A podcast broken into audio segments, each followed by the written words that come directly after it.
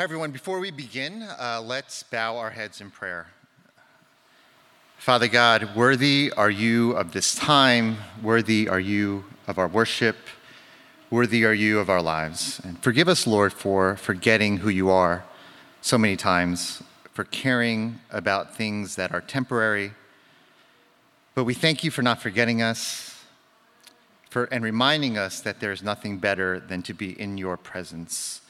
And we thank you for this opportunity to worship on this Lord's Day as a community and to share what we have experienced and learned during our time in Kenya.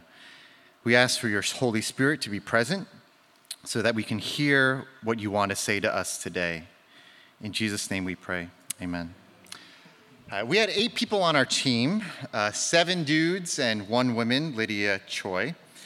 Unfortunately, the week before we left, for Kenya, Lydia caught COVID and could not make the trip. And so now Lydia was basically the MVP of our team. And so uh, she prepared all the VBS materials. And so we really needed God's help. Uh, and we're here to share that God was gracious to us despite a lot of unknowns. Uh, and look at the, this motley crew over here. Uh, we somehow did it without uh, Lydia. And I, I do want to say thank you, Lydia, for everything. Uh, Lydia has already signed up for next year because she could not make the trip this year. And not having any women on the trip this year actually was a big gap for us. Uh, we, next year, our goal is balance. Um, and so uh, the girls, like the young girls, did not have anyone that they could really play with. Uh, they don't want to hang out with old guys like me and Joe and Dave. Um, and so, Lydia, if this is not appealing to you, then you should recruit for next year, okay? Um, so, this is a picture of Pastor Young Chan Lee and his wife Sue. Next slide. And Pastor Ju, uh, who is working in Kenya and was also there in 2019 when we went. The Lees have been faithfully serving in Kenya for the last 20 years, and their ministry is called Bethany Mission of Kenya and it's located near Mombasa, which is the second largest city in Kenya. It is a predominantly Muslim area and is on the southeast coast of the country. They have a thriving church, they have a great K 8 school that is one of the best in the country, uh, and our church sponsors many of those kids.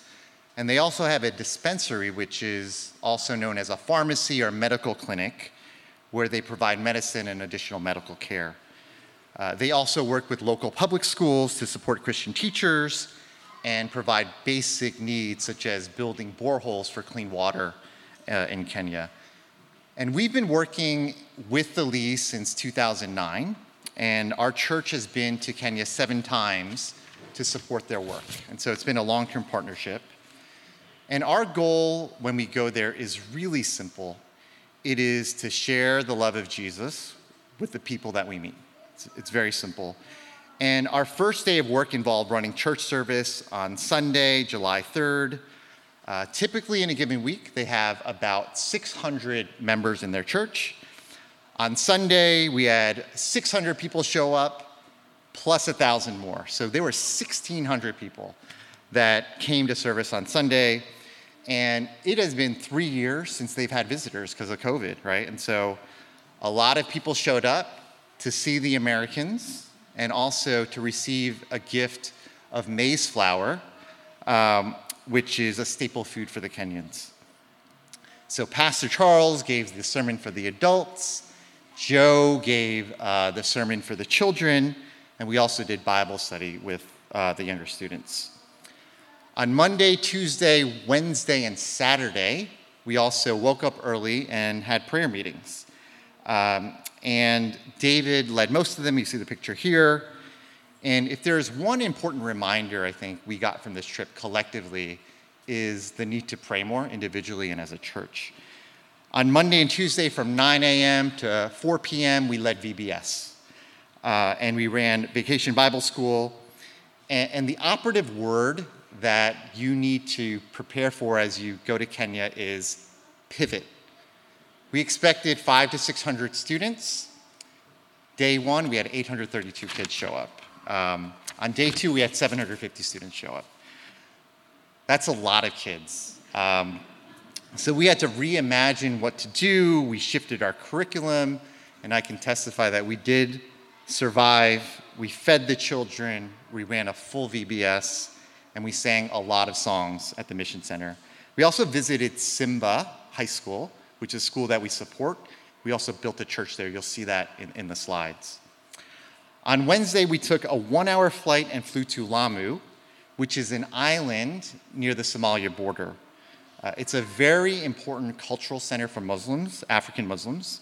And this was more of, of the vision part of our trip. Uh, and the reason why we went there is because the Lees want to plant a church there. And we, as a church, provided some seed funding for the plot of land that they purchased of $20,000. And so uh, we visited that site. We also visited a school uh, called Dream Tree Academy, where we're going to be supporting some of those students as well. Um, and we visited the site for the church the Lees are building as well. We stayed in Lamu uh, for about 24 hours, and then we went to a safari in Tsavo East.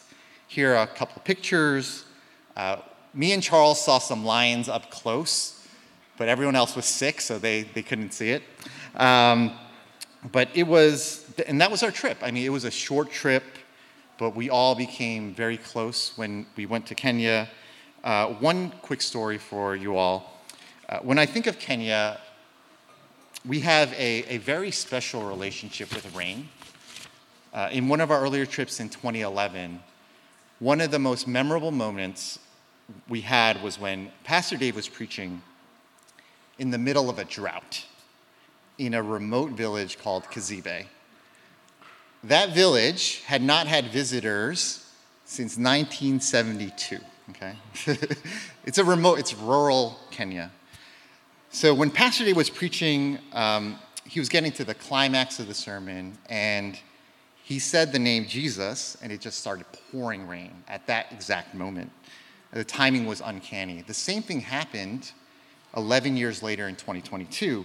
Uh, David Chow was sharing during morning prayer meeting, and as he came to the climax of his talk and said the name Jesus, it started to pour again.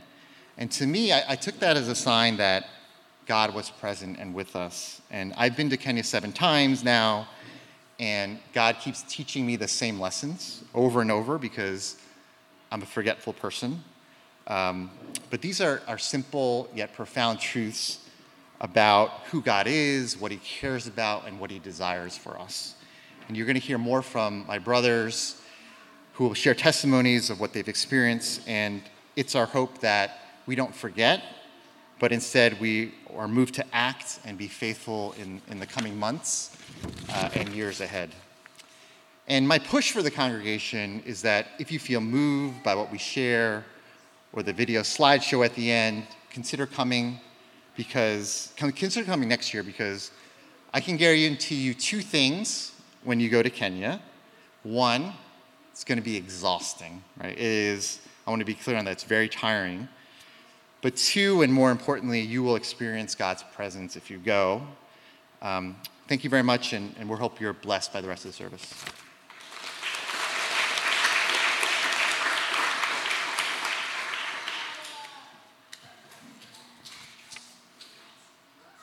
Oh.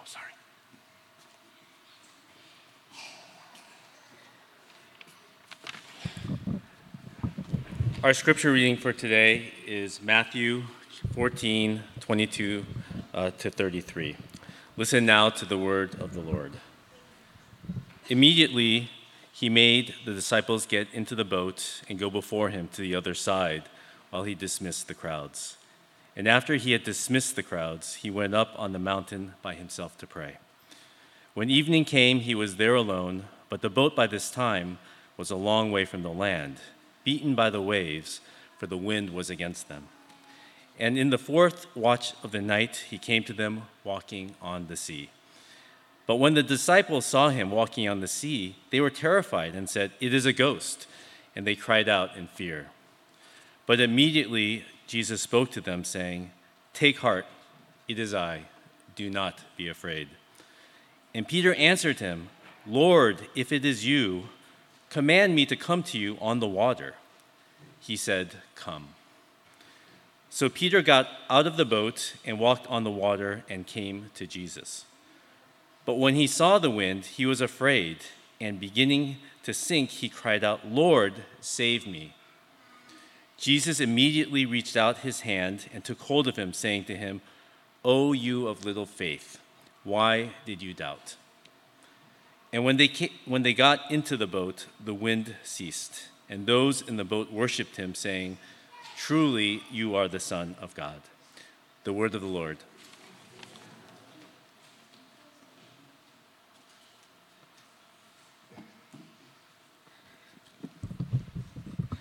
I got up too fast. I was too eager to speak. Uh, you'll see on the projection screen, it says, Have courage.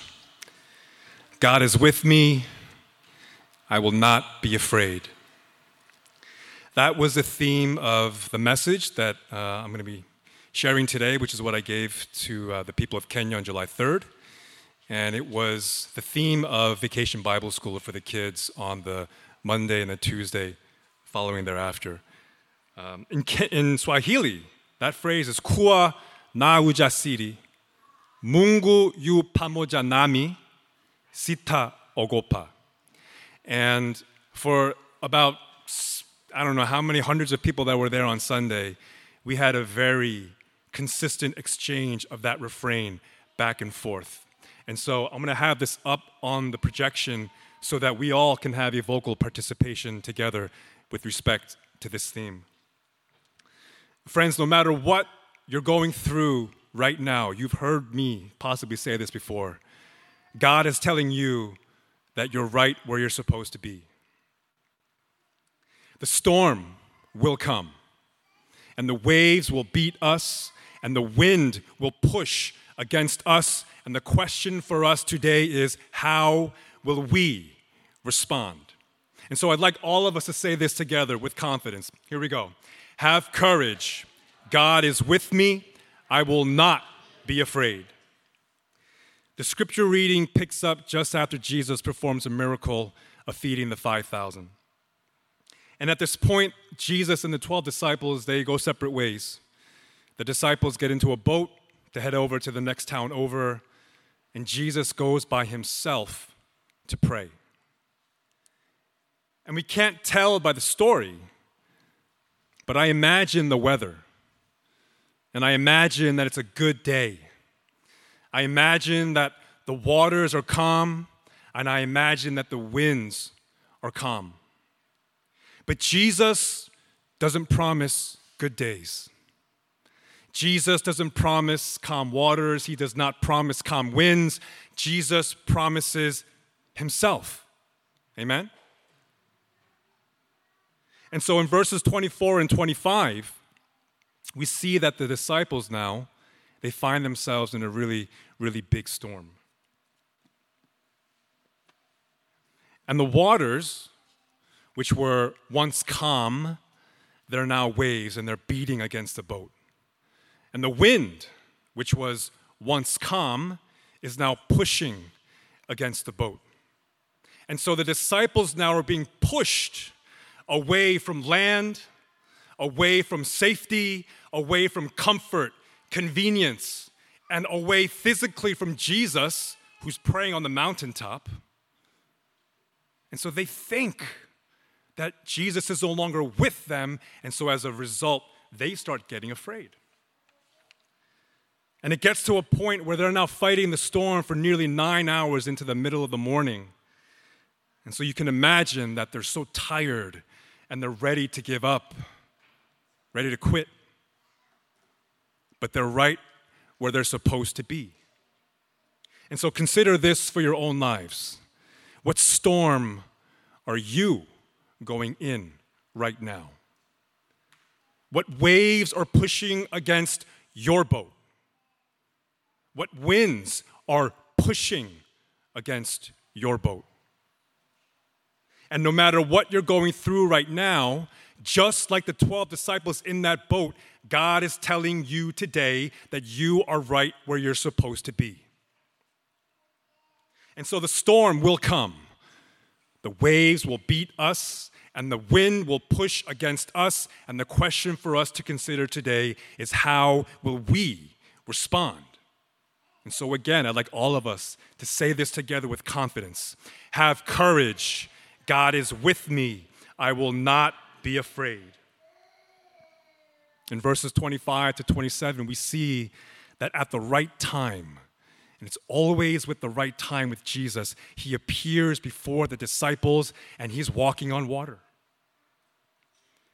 And take notice of what Jesus does, or rather, take notice of what he does not do.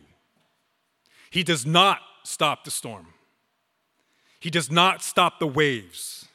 He does not stop the wind. He does not stop any of the trouble. And instead, what Jesus does is he stays with them in the storm, right where they are.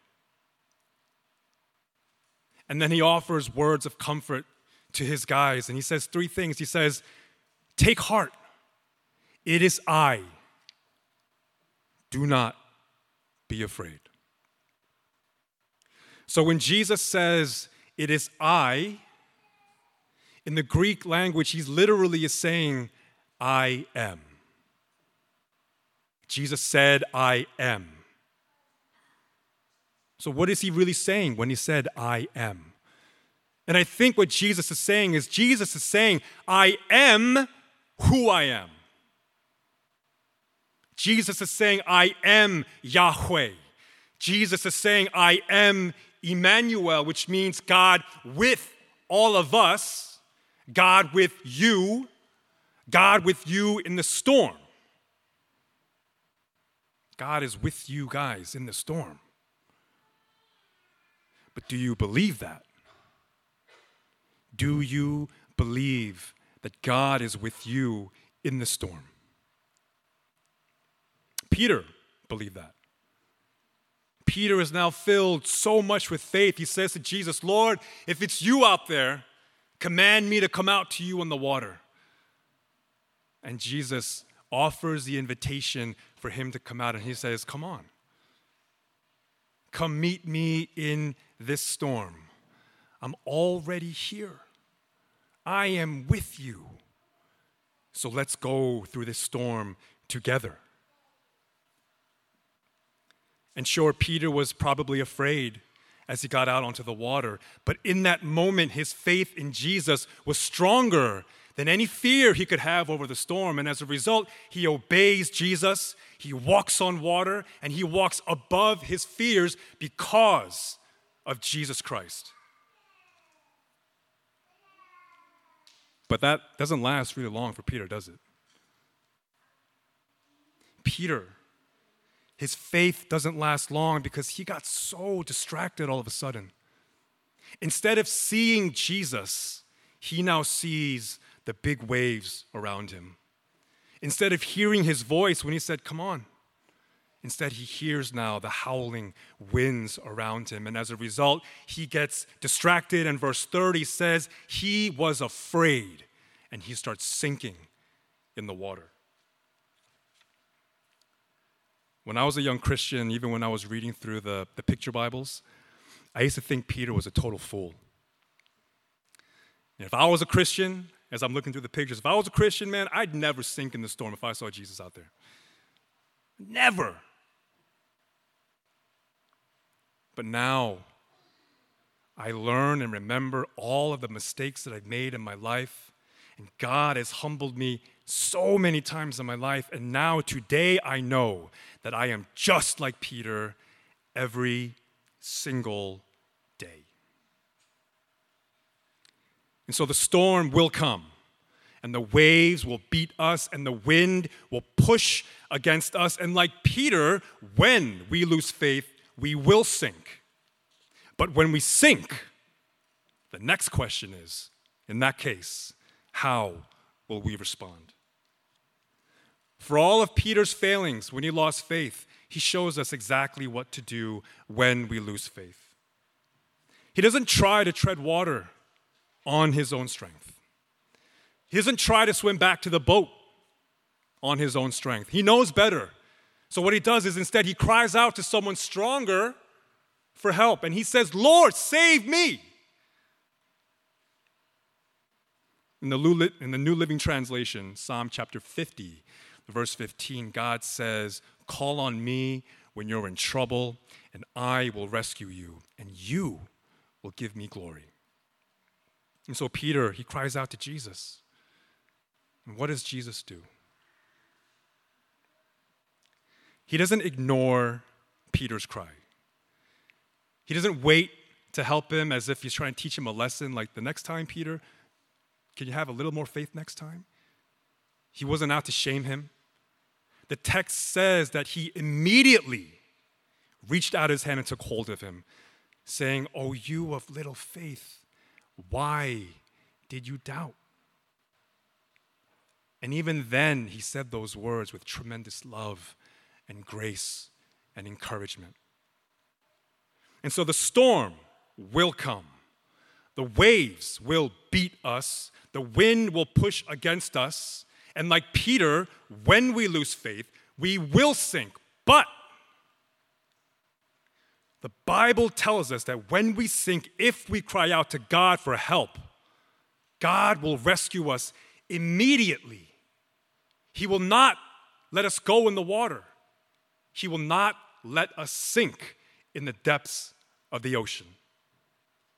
How will we respond? Let's say it all together with confidence. Have courage.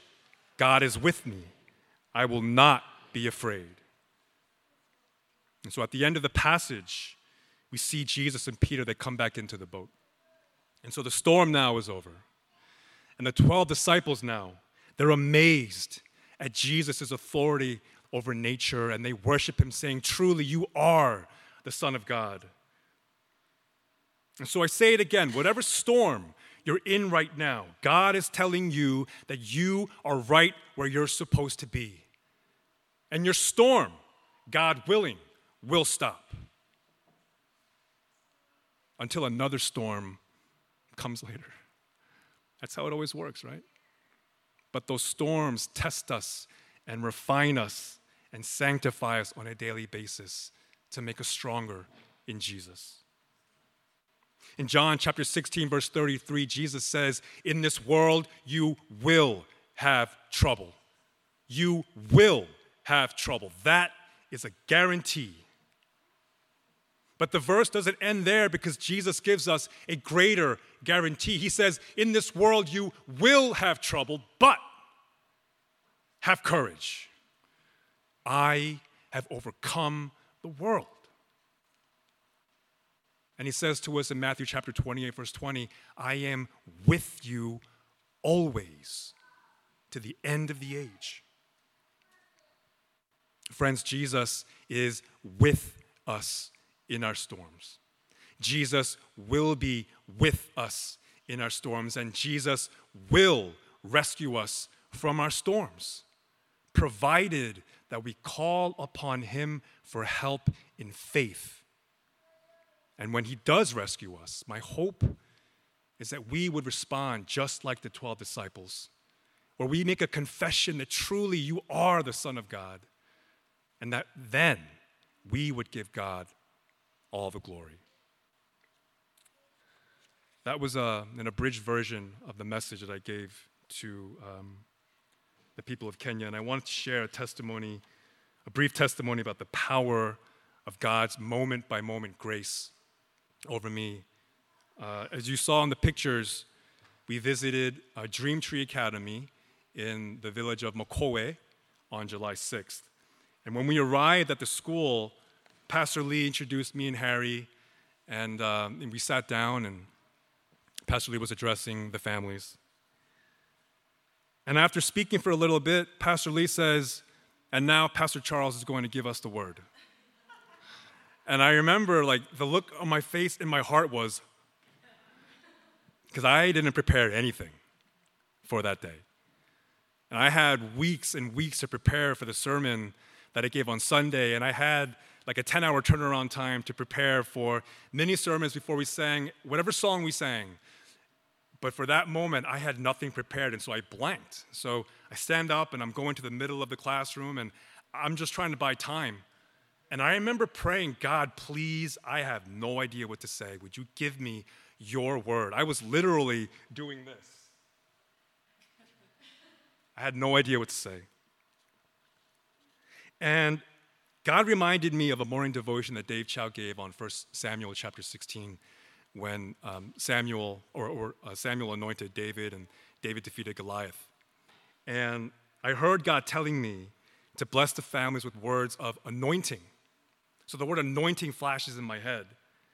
And it reminded me of verse 13 in chapter 16. So, verse 13 says Then Samuel took the horn of oil and anointed him, that being David, in the midst of his brothers. And the Spirit of the Lord rushed upon David from that day forward. Now, no one's being anointed king in Mokowe that day.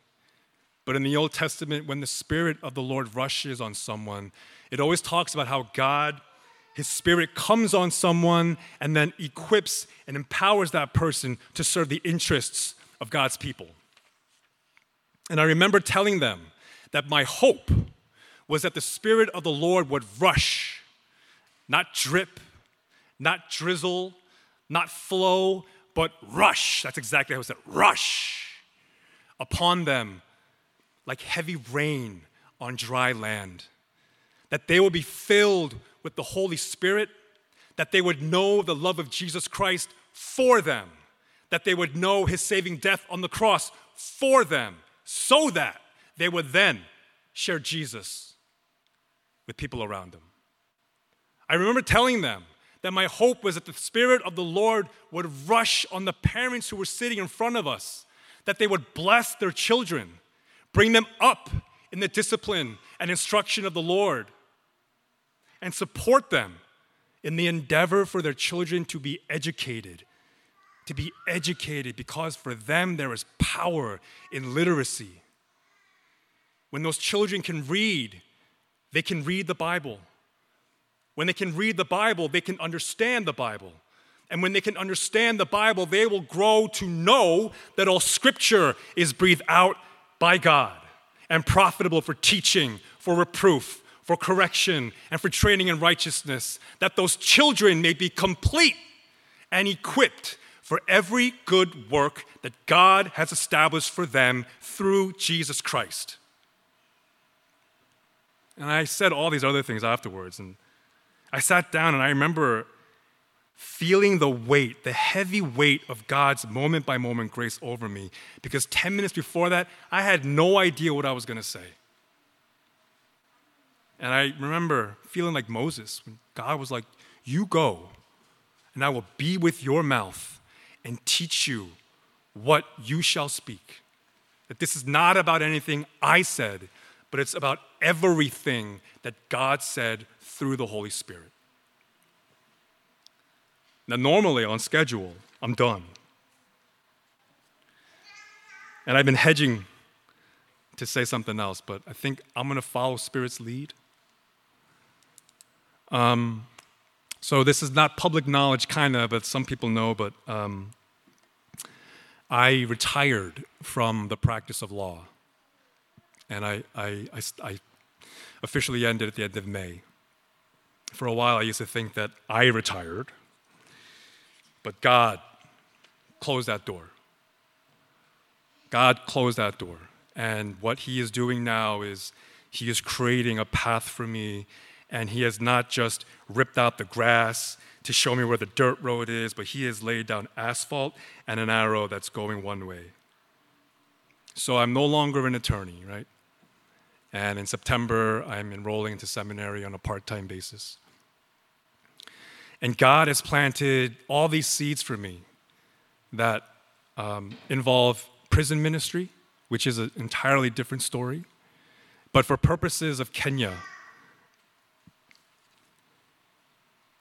when we were in Lamu, I had an opportunity to visit. Uh, we went to the beach. I was swimming in the, in the ocean. By that point, Harry and I committed to one week next year, to, to come back, basically.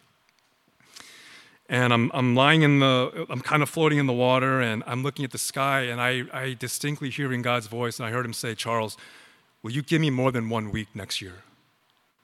And I looked up in the sky, and I was like, I don't know, God. That one week, it's pretty rough on Amy. I don't know. I'd be kind of nervous to ask her for her approval to go for another week. So I remember saying, God, I don't know, maybe two weeks? Maybe three? I said, no, two. So I'm, I'm now, who am I? I'm bargaining with God, right? I'm like, yeah, I'll go more than one week, but I'll give you two. And I remember feeling like I was doubting. And the irony is, I just gave a sermon on that prior Sunday about Peter walking on water and sinking in the water. And now I am figuratively sinking in the Indian Ocean. And God is reminding me of this. And I was like, wow, I'm Peter. So I hold this experience in my heart for the past few weeks. And I come home, I had COVID. So I mean, you know, COVID isolation for another 10 days or so. And God is really pressing on, on me certain things as He's now officially closed one season of my life and He's opening a new season and He blows the doors right open. And Amy's hearing all these things from everyone like, Pastor Charles is, Pastor Charles that, you know, get ready, he ain't coming back. So last Sunday, I'm having dinner and um, I sit next to Amy. I'm terrified. because I, for some reason, thought she was going to say no. And um, I said, Hey, are you afraid of what God is calling me to do? Because, mind you, law practice is closed, seminary is happening, I'm you know, knee deep in the youth ministry. God has made clear signs for prison ministry, and now Kenya comes into the picture. So I looked at her and I said, Hey, are you afraid of what God is calling me to? So she says, You know, I am. I'm not ready to go to Kenya. I said, This is, I'm not asking you. No one's asking you. I'm asking you, are you, are you afraid of what God is calling me to do? And she says, Yeah, I'm afraid. You know, I, I don't know if you're going to go for six months. Like, I'm not ready for that. And she says, But I'm okay if you go for a month. And I was like, wow, a month. I got four weeks. I was bargaining for two. And I, I was like, God, you answered that prayer, and you knew that even in my fear and my doubt, that He is going to take care of all things. He knew Amy was going to greenlight a month and I was bargaining with God for two. Like we do that all the time, right? We bargain with God. Like, hey, if I if I get this job, I'm gonna go to church. I have a buddy of mine who keeps saying that. He got the job four months ago. I'm like, when are you coming? We bargain with God all the time. And I felt so um, rebuked. But God is like, see, I told you she was gonna give you a month. I need session approval for a month now, because that means I have to take off time for youth ministry. What that looks like in the future, I don't know, right? But if that serves as any encouragement or a charge for you guys, scripture says, commit your way to the Lord and trust in Him, and He will act. He will act only if you commit your way to the Lord. If it's a partial commitment, He won't act. And I'm going completely off the deep end here. I don't know what's going to happen later. And so, however you receive that, however that um, freaks you out or blesses you, you know, let the Spirit speak to you in that regard. Um, and so, that's what I wanted to share. Thank you.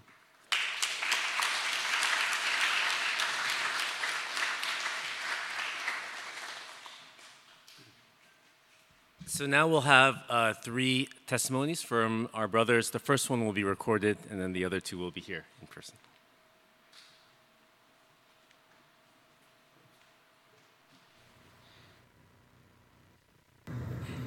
Hello, Graceway. My name is Joshua Chow. Thanks for letting me share my Kenyan mission trip. I was apprehensive initially as there are many unknown factors such as a long flight and, and a different country, and I don't speak Swahili. To my surprise, the overall experience was good because of the relationships I made and the things I saw. I really enjoyed the VBS experience overall. On the first day, over 800 kids showed up, and on the second day, 750. The kids were extremely energetic and friendly. Some of them walked over an hour on dirt roads to get to VBS. During worship, where Mr. Charles led, the kids were really energetic and friendly as they were singing and dancing. They loved to come on stage. The kids learned how to sing Light of the World. I, I enjoyed introducing new things to the kids. For example, I, we taught them origami. That was my favorite activity since I helped them by teaching new things. We played a balloon game with the kids where they had to follow us to catch the balloon. Some have never seen a balloon. It was interesting to see how the Kenyan people live. They lack a lot of basic things such as enough food, enough shoes, and paved roads. There were homes built out of mud. This really opened my eyes to the difference between the developed world and the undeveloped world. I feel grateful and blessed for what God has provided me for my family. I learned how complicated it is to teach, play, and feed over 800 kids. One of the challenges was that we initially prepared 600 goodie bags before we departed, but when we learned that more kids were coming, we had to adjust and make more goodie bags. None of this could have been accomplished if it if it didn't have if we didn't have help from the staff and Mr. Lee and Mrs. Lee. I really enjoyed getting to know them and how they're building a new church in Lamu. I also learned this his testimony on how he became a missionary. On the second day of VBS, I prepared a testimony and shared it in front of the kids about how to tackle big and small challenges and the importance of leaning on God. I usually get nervous before presenting, but I wasn't as nervous. I have never present, presented to such a large group. It was a good experience. Leaning on God was the title of the testimony, and this will continue to remain in all aspects of my life, such as school, basketball, and church. One thing I ask is to please pray for Pastor Lee and his wife and the kids who are struggling.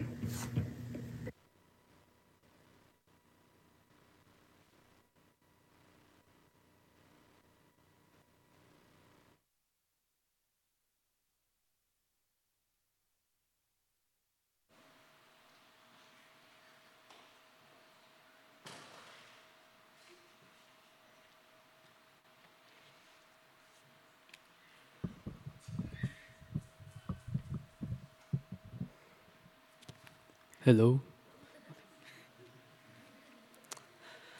Okay.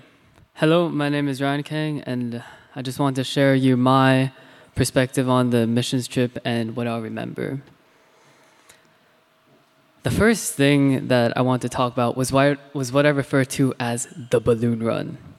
So, to set the scene, we're inside of the church and we're blowing up balloons. And all the kids are outside of the church right now. And once we have five balloons or so, one member of the team runs out. And when they run out, all the kids go after that mission, uh, mission team member. And that was just really fun. like when you play tag with like 40, at least like 40 kids come after coming after you, it was just an experience that I won't forget. And just the aspect of it that I think I'll really remember is just the pure eagerness of the kids. They kept running after us no matter how many times we went out. And it reminded me of a sermon I heard a while ago about being childish to God and how you should be eager in learning about God and following God and also not get tired of Him. For example, like, no matter how many, as I said, no matter how many times we did the running, the kids, even when they were tired, they still ran after us. And so I'll just always remember that. Another part about the Kenya trip that I really liked was the animals I saw there.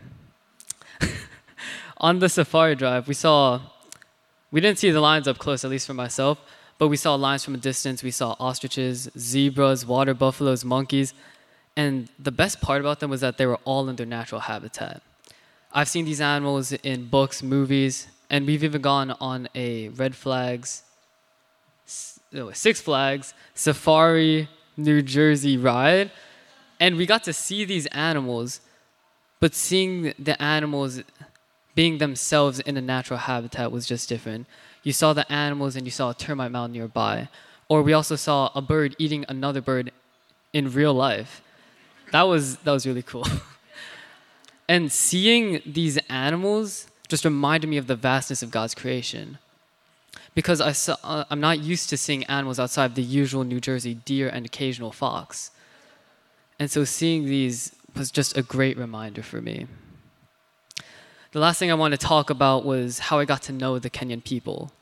Going from Mombasa Airport to the Mission Center I, was when I met my first uh, local there. His name was Ali. He's around 21 years old. Oh, and he also wants to go to cooking for his after high school um, education. And what I noticed during the, it was around an hour and a half conversation, was that even though we had a long and lengthy conversation, it was hard to speak with him sometimes because of the different accent and dialects that we had. And so I was a bit worried about how I would get to know the other kids if I was having trouble talking with this 21 year old. And he was fluent, it was just the different pronunci- pronunciations. But I got to know the, uh, the native people there through our mutual relationship with God. Uh, Mr. Harry mentioned the 6 a.m. prayer meetings, and that was one of the ways I got to know them. So we went, we went yeah, early at 6 a.m. So we had to wake up at like 5 a.m. to start preparing for the prayer meetings. And when we went there, we sung with them, we learned about God with them, and then after, we could talk more with them. And another moment that really emphasized this point was before, I think the second day where VBS, before VBS day two started, there was Ali and Moses who were singing on the stage. Ali was playing on the drums and Moses was on the keyboard. Around this time, there were probably 250 to 300 kids in the room, and so I went up on the stage to just say hi to Ali and Moses, and they invited me to come and sit down. And they said, sing with us. And I don't know about you, but singing with like 250 to 300 kids in the background, I'm not used to that. I mean, but I ended up did singing with them. And initially it was uncomfortable, but after singing with them, it felt like it was just us on the stage and we were singing to God. And while singing, because I didn't really know their songs, and they also had a slightly different tempo and more freedom than what I'm used to when singing songs, there were some miscommunications in the singing, but we had good laughs about it. We sung a few wrong notes, had a few wrong tempos, but we got to get to know each other through worshiping God. So I'm just grateful for this opportunity that I got to go to Kenya, and I hope I can return again. Thank you for listening to my testimony.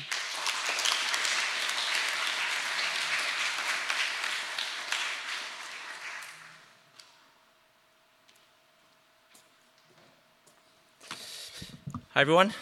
Uh, my name's Higgy, and I'll uh, share a little bit of, I guess, the ways that uh, I saw God moving in Kenya, and I guess the ways that I feel like God continues to work in my heart, uh, having returned.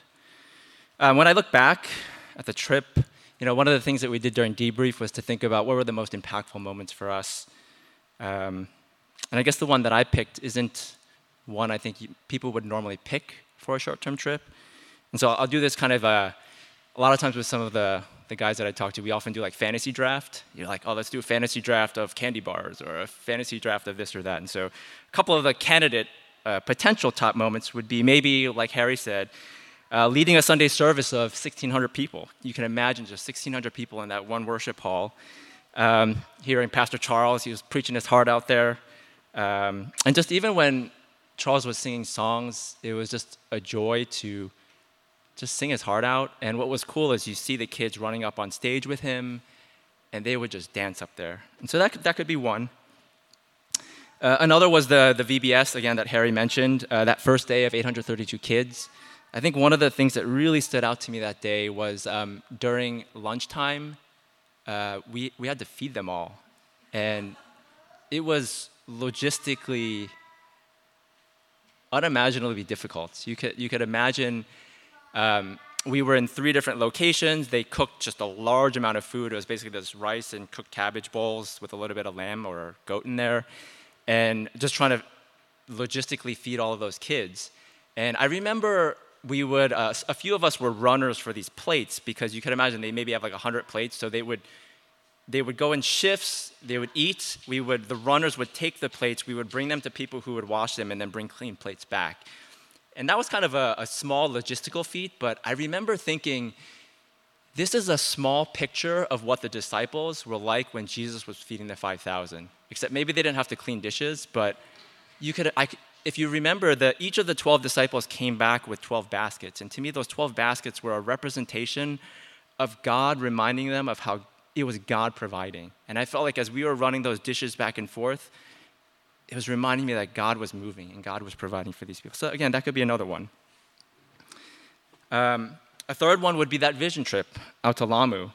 Um, you know, Harry and Charles got to go out to Mokowe, where they got to go and visit uh, the Dream Tree Academy and you got to hear a little bit from Charles of some of the amazing things happening there. The rest of the team, we actually did a tour uh, around that UNESCO heritage site and just seeing um, kind of the cultural center, the way that the people live there, how um, deeply Islamic the area is, but then also just this mixture of both poverty and cultural richness um, that was it was just an amazing thing to see the other thing that we did in Lamu was we went out and saw the plot of land that Pastor Lee had purchased.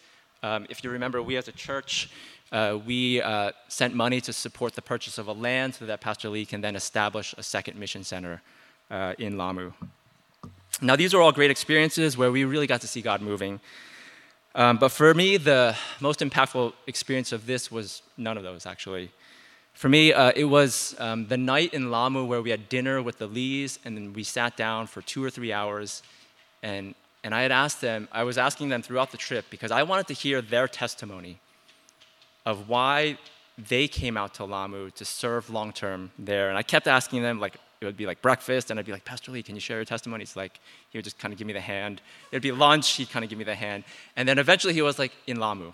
We'll do it in Lamu. So uh, that night, um, Pastor Lee and his wife shared their testimony of how they were called and, how they began their, their uh, the ministry that we now know to be the, the Bethany mission of Kenya. And to me, I heard over and over and over again from them, it was a story of prayer.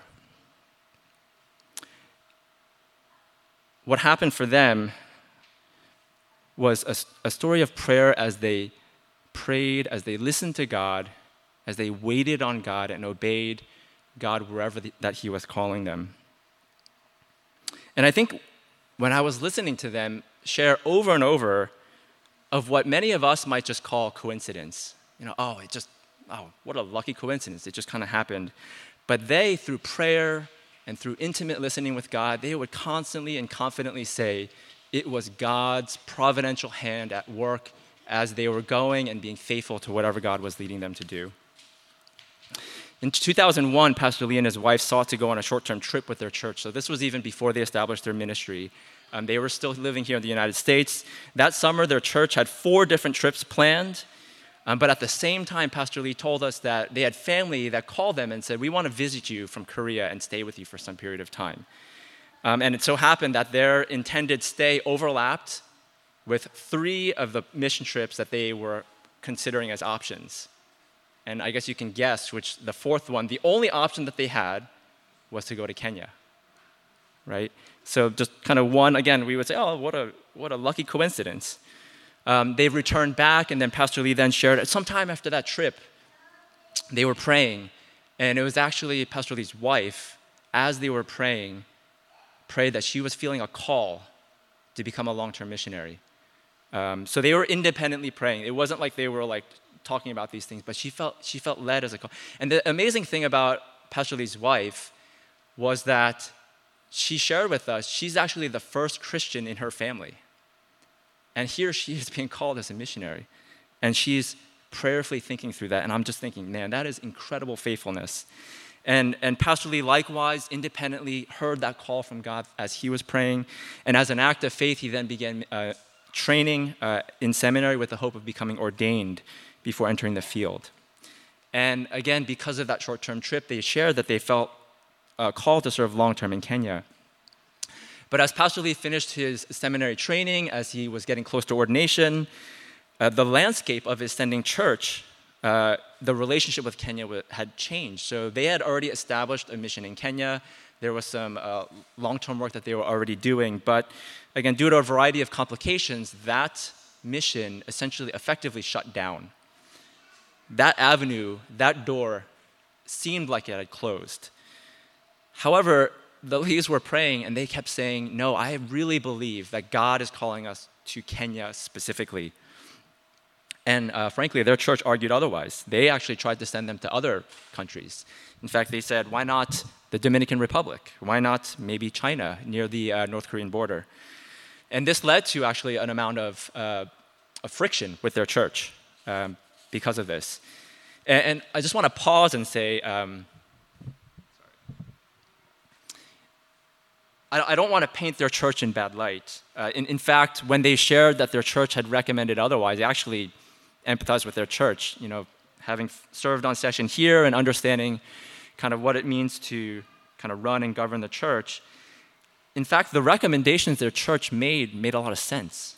Um, but again, the Lees, despite human reason, what seemed to make logical sense, were convinced that God was calling them to go to Kenya. Um, and again, through a variety of events at a prayer meeting, as or Pastor Lee's wife, was praying, uh, the senior pastor came up and basically stopped the prayer meeting and was like, We're going to pray for the Lees because we're going to send them to Kenya. And this is as Pastor Lee's wife was praying that the church would bless them to send them to Kenya. So it was like immediate answered prayer in a prayer meeting. That said, the church still largely remained skeptical of the mission because, again, of some of the past historical hurts that had happened. Um, and, and basically, I'm going to fast forward a little bit, but basically, eight years of ministry in Kenya to establish what we now know. They shared over and over again of the different ways. So, like examples of like um, ways that they got volunteer opportunities to teach in the public schools, the way that, the, that Pastor Lee actually got a teaching license in order to teach in their public schools, and the fact that they were able to find a plot of land in Mombasa, as Harry shared, in the second most populous city in Kenya, which again is a heavily Muslim area. And eight years when they broke ground on Bethany Mission of Kenya, um, their church visited and finally saw God at work again uh, in Kenya. So again, the, the Lees would share over and over again of how they would pray, of how they would listen, how they would wait on God, and just obey as He led. This repeated pattern of prayer and of listening and obeying is what challenged me in thinking about God's call in our lives. Uh, Pastor Lee shared how they never asked for financial support uh, in their mission in their 20 plus years of service there. God would raise up people who would feel compelled to give and to share in the ministry there, um, and God would just open doors. Um, and Pastor Lee had this uh, trademark gesture that we as a Kenya team very quickly came to understand. We would often ask him questions about, you know, how did you know to do this? How did you build this church? How did you know you were being called to do this? You know, what do you think about risk? And he would he would have this trademark. He would just go.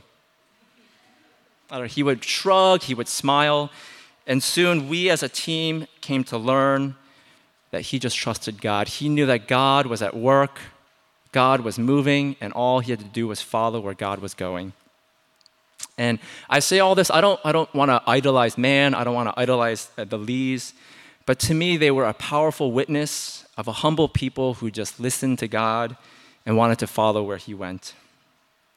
And candidly, for me, before going on this trip, it was exactly the opposite of where I was. I, on the other hand, had a plan for my own life that I executed with my own skill, my own ability, my own grit, my own learning. I left little room for God to work in my life. Uh, and to provide some context, I just want to read actually an excerpt from my support letter that I shared with people before the trip. It has been over 10 years since I've gone on a short term mission trip with my church, Grace Pres- Graceway Presbyterian Church. I decided to go to Mombasa, Kenya with our short term team, team this year to challenge myself to look beyond myself and serve others. This pandemic has made selfish and insular living easier and almost justifiable in the name of safety and precaution. If you remember the movie scene or the book for you book readers from the Two Towers, King Theoden has glossed over and become entirely ineffective as a king because Wormtongue has consistently spoken untruths into his ear. And for me, this is the pandemic and ultimately Satan speaking untruths to me that I should continue living selfishly for myself in my own protective bubble. And I felt challenged to do something to break out of this. And reflecting on my own walk with the Lord, while maybe I engaged in, in the discipline of semi regular Bible reading, I've come to realize, for myself at least, with a non existent prayer life, that I was simply unable to hear God and to sense His leading in my life. My heart had grown hard, calloused. And so, upon returning from Kenya, I made a commitment to myself to regular morning prayer. I realized that I simply needed regular times of silent communion with God. And in just two weeks since returning, through this time of prayer, I feel like God is beginning a work in my heart. And I want to read a, a text from Ezekiel 36 that God led me to as I was praying over the last two weeks. This passage comes in the context of Israel's exile to Babylon, where God rebukes the Israelites for having rejected him.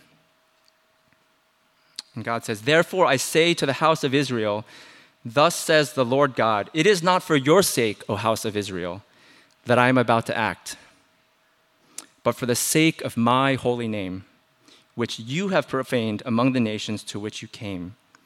And I will vindicate the holiness of my great name, which has been profaned among the nations and which you have profaned among them. And the nations will know that I am the Lord, declares the Lord God, when through you I vindicate my holiness before their eyes. I will take you from the nations and gather you from all the countries and bring you into your own land. I will sprinkle clean water on you, and you shall be clean from all your uncleanness, and from all your idols I will cleanse you. I will give you a new heart, and a new spirit I will put in you.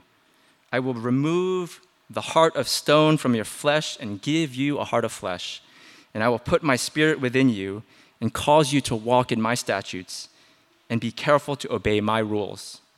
You shall dwell in the land that I gave to your fathers, and you shall be my people, and I will be your God. Here, God removes from them a heart of stone and gives them a heart of a new heart, a heart of flesh. God is the actor. He initiates this work and does it for the sake of his holy name. And it's my prayer that as Apostle Paul says in Philippians 1 that God, who began this good work in me and in all of us, that he will bring it to completion until the day of Christ Jesus. And so, to act on this, I've been thinking and praying about ways that I can practically bring these to our church. And so, the first is, for me at least, as an act of faith, I want to offer to our church regular Saturday morning prayer from 6 a.m. to 7 a.m. at my house every week, beginning in August. If you feel compelled to pray, to get on your knees, and spend time with the Lord, and you want to do this with the church, I welcome you to my home starting in August on Saturday mornings. I know that we have virtual prayer meetings every Wednesday night. I encourage you to come to that as well. But I want to invite you to my home every Saturday morning, again, starting in August. My prayer for that time is that it be a time where we spend time listening to the Lord, seeking His guidance, confessing our sins, interceding on behalf of our church, our community, our country, and our world, because we live in a broken world that needs Jesus. The second is that Sue and I have been thinking about starting a new family FG. And this actually starts even before uh, going to Kenya. You know, at the, at the retreat this past summer, we heard about um, having fellowship with brothers and sisters over a table of food. Um, and we talked about the importance of being together as community. For me, I want to re- rediscover the joy of deeper Bible study. I want to push a group to spend in deeper engagement in prayer. That it's not just an afterthought, it's not just a way to end our time together, but it is actually a core part of our time together. And a key thing for me is I want my kids to be involved as well. This is not just a Bible study for the adults, but this is a Bible study and engagement for our whole family.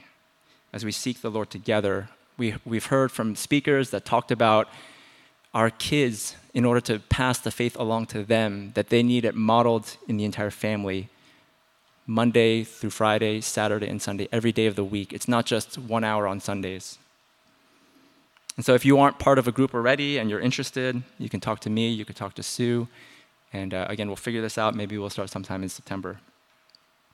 So, I've been praying a lot for a church, and this is how I've been praying. I've been praying that if you have a vibrant walk with the Lord already, if you are praying and deep in the Word, and you are walking faithfully with the Lord, my prayer for you is that God would doubly bless you, that you would experience His love and that joy would overflow in your life, and that people around you would see and know that the love of Christ is in your life. But if you don't, perhaps like me, that God would stir in your hearts a desire to know Him, to know Him again, and that you will find both practice daily and also a community to help you, to help you recapture the joy and wonder of being Christ's beloved. Thank you.